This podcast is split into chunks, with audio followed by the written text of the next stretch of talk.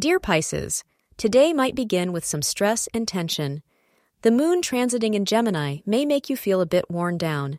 Relax and do not stress, as this may all be a buildup from the excessive workload of the past few weeks. Remain calm for the sake of your mental health and others, say astrologers. If you feel provoked, respond to the situation rationally.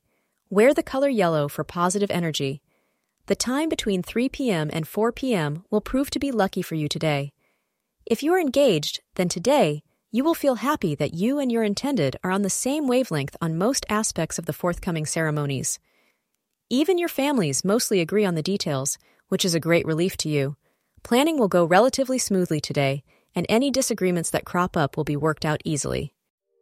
Thank you for being part of today's horoscope forecast. Your feedback is important for us to improve and provide better insights. If you found our show helpful, please consider rate it.